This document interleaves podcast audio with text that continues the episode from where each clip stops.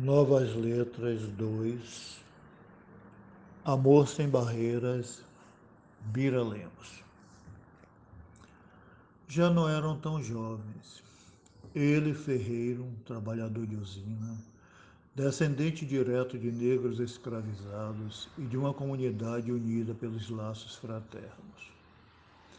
Ela, filha adotiva de uma família tradicional decadente, temente a Deus e aos pais adotivos, meio acaboclada, a simpatia em pessoa, doméstica prendada de prendas, de doces mimos a rendas de bio. Conheceram-se em casa quando o negro Camilo lá foi fazer um serviço. Logo a cabocla Ramira se encantou. E que belo par formou.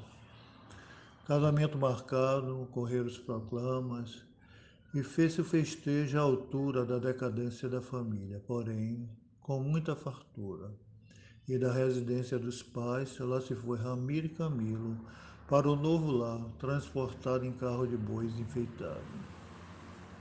Não tiveram filhos, mas todos os sobrinhos, os sobrinhos netos, eram sem dúvida filhos amados de um casal bem-humorado que só tinha olhos para o amor. Amor que transbordava e passava de todos os filhos adotados para os vários afilhados, os filhos dos vizinhos, porque era um amor tão grande que não podiam se amar sozinhos. O tempo passou, os filhos adotivos, os afilhados, os agregados, cresceram e os dois, com zelo, cuidavam dos netos, dos bisnetos e se completavam como se filhos seus fossem. E não perdiam uma festa, de batizado a casamento, Lá estavam unidos como em lua de mel.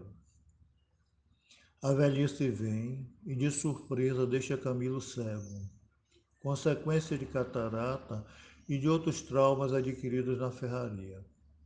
E ele não se desesperava, pois enxergava por ela, que passa a cuidar de tudo, da economia, recebendo aposentadoria, controlando o dinheiro, e nem o deixando restrito ao seu único vício, o jogo de bicho.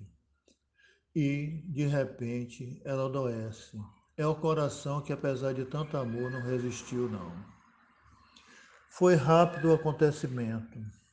Foi ao hospital duas vezes e resolveu que era chegado o seu dia, a sua hora, e, segundo Camilo, nem para morrer trabalho ela deu.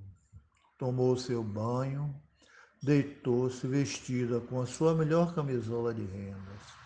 Se dera as mãos e com paciência a morte, ele sem a deixar um só minuto esperou até o fato acontecer. E Camilo, em ato de amor, só fez dizer: Parte contigo, Deus, a luz dos olhos meus.